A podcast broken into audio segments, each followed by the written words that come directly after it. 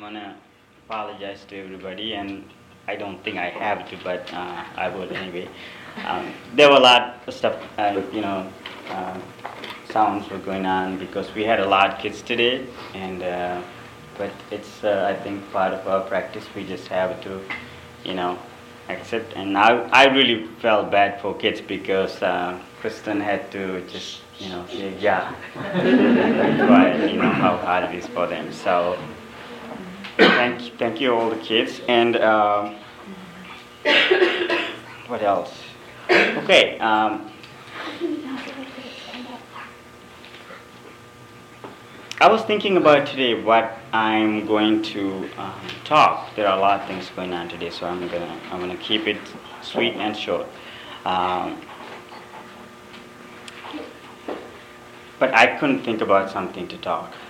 And uh, I remember I was reading about this story a uh, couple months ago. It's a it's a Zen story, but I thought it's a um, you know it's a, it's a good story because it's it's about our practice and how we how useful this practice is and what is it about. Um, so there was this uh, lady in um, and every morning and um, lunch hour and at night one hour she would chant. She chant every day three times and she chant one hour each time. So three hours per day. Um, one day, her neighbor um, came to her and started to call her name. Um, let's say, I don't know what kind of name, maybe Judy. Um, you know, the neighbor started to call her name out loud, and uh, now she's focusing on her chanting, and she decided, I don't want to get, get distracted, and she was focusing on her chanting. And but this man constantly calling her name, and she just could not bear it anymore. And she opened her door, and her face was red, and she asked, What the heck is going on? Why do you call my name? I'm trying to practice, I'm trying to focus on my chanting. Why do you, what is, what's the rush? And the neighbor knew her, and so she was chanting uh, Namo Sakyamuni Buddha. Sakyamuni, Sakya is the, the clans, and uh, Muni and Buddha is the same meaning, but you know, it's like a mantra. She was just repeating this. And then the neighbor was laughing, and he said, I only, Judy, I only called your name for 10 minutes. Look at you. And you got, you are furious. You got just pissed off. just think about for a minute about the Buddha. You are calling his name three times a day and three hours. just think about a second how much he would get mad. So I thought this is a really, uh, I know it's simple, funny, but this is a really a good way to look at your practice. I know people come here and then they sit here and monks would guide you and monks would give you give a, a talk and a dhamma talk, um, we call it, just a talk. Um, and you listen to it and you go home and expecting that the, the bliss or the happiness or peacefulness that you are looking for just going to, you know, the Blue Lotus is going to bring you. I think it's very important to understand with our practice what we are doing and who am I? What is my purpose? And sitting on your cushion, maybe every day if you are a regular practitioner, you just have to take a moment uh, to think about these things. Where my practice takes me. And when we do that, you can separate your practice from a lot of things. You can clearly see that you get benefits from your practice. Otherwise, what happens? You, we become so dependent on people. We become so dependent on uh, repetitions. We become so dependent on traditions, and sometimes people become uh, that they cannot meditate without Bhante's CD. And you wouldn't be able to um, drive without Bhante's, driving with Bhante's see? I'm just kidding. We become so uh, attached to those things. We become so um, there's a word that I heard yesterday. I don't know. We we become addicted to certain things. Obsessed. Obsessed with it. Yeah. Thank you, Sarah. Mm-hmm. Uh, don't let that happen with your practice. You have to be very clear each day when you wake up and when you come here, Saturday or Sunday or Monday or Wednesday, when you come to these things, just don't come oh, this is going to be a, a good day. And Bhante Sujatha is going to be there, and he's going to give a good talk, and he's going to make me happy.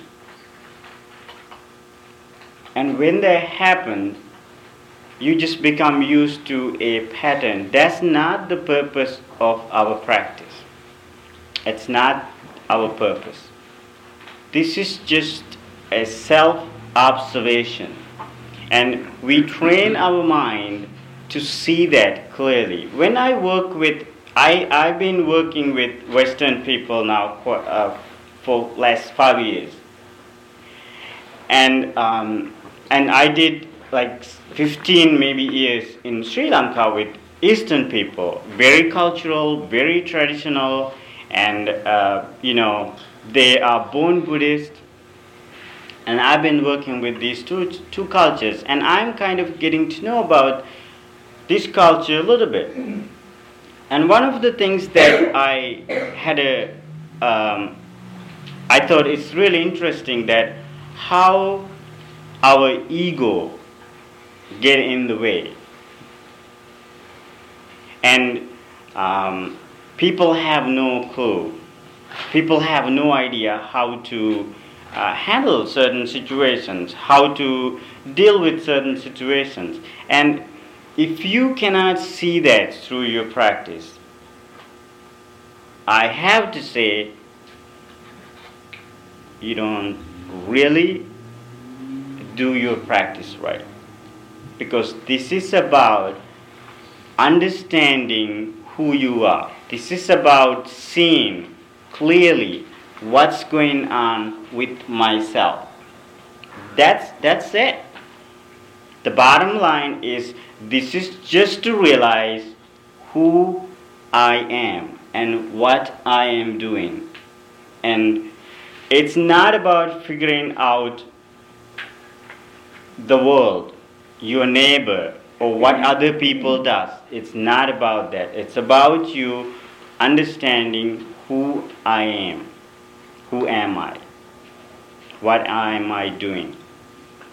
So if we understand that when when we do things, if when when we get angry, when we get mad, when our ego get on the way, if we understand that, right there, you are doing your practice right. So I see that with people a lot uh, every day when I deal with in this society, people uh, because I think that's that's how we are in this culture. People just you know uh, raised the the purpose of study, the purpose of doing sports, the purpose of uh, you know uh, eating healthy. All these things, I think, create a, such a um, an ego around um, our lives, and so when we try to work with people, people have a really hard time um, to realize that, understand that, and see that clearly. So I think uh, we have to be very mindful. We have to be, uh, um, we have to observe ourselves, and we have to take time. And when you practice each day, um, you have to be very um, you know, clear about it, what, what I am doing. Otherwise, there are things that we get caught up with, uh, things like that. Like chanting, for instance, chanting here. I'm, I'm not uh, really um, that much into chanting, but I do it anyway. It's, it's, a, it's, a, it's a custom. Uh, it's something that happens in Blue Lotus. And so when you do things like that, you know, just if you don't like to chant, just don't chant. But at that moment, be mindful and don't try to like uh, quit your practice because oh I don't like blue lotus because they are chanting. I don't like chanting. But there are so many other things that you can get from that. So just you know get that and uh, move on with your life. Don't just sit there and complain. So when those things just come to your mind, if you can um, understand that, if you can observe that thought, and of course, so this is not my this is not my practice is about. It's about more than that. It's about uh, finding ways to deal with these things that going on with my life. So you, you always don't get good people to deal with. You, do, you always don't find the uh, right way to uh, deal with your life. And so, you know, we make mistakes and how we learn from those things and how we move on with our lives. So this is, it's a very practical approach of practice. So just instead of doing things because somebody asks you to, I know this has been, uh, we've been talking about this a lot, but I still see that people struggle a lot with their practice. So I think it's very important uh, when you sit down to practice to understand what is my purpose. And this is not about, don't let it happen a ritual. I think it's very easily we get caught up with a pattern and then we just keep doing it and along the way we lose our purpose. Don't let that happen because when that happens, we don't see that we get benefits. We don't grow um, with our practice. So I think it's very important to understand that. Um, so the message that I wanted to give you today actually I wanted to point you out as Westerners, you have a big ego. I'm telling you, just by working in the office, it's only been two months. right? Yeah, three months. You got to watch that. All right, so um, questions. I mean, you're not just questions. Uh, Would you give an example of an experience that would make you aware of ego? I really don't want. I have.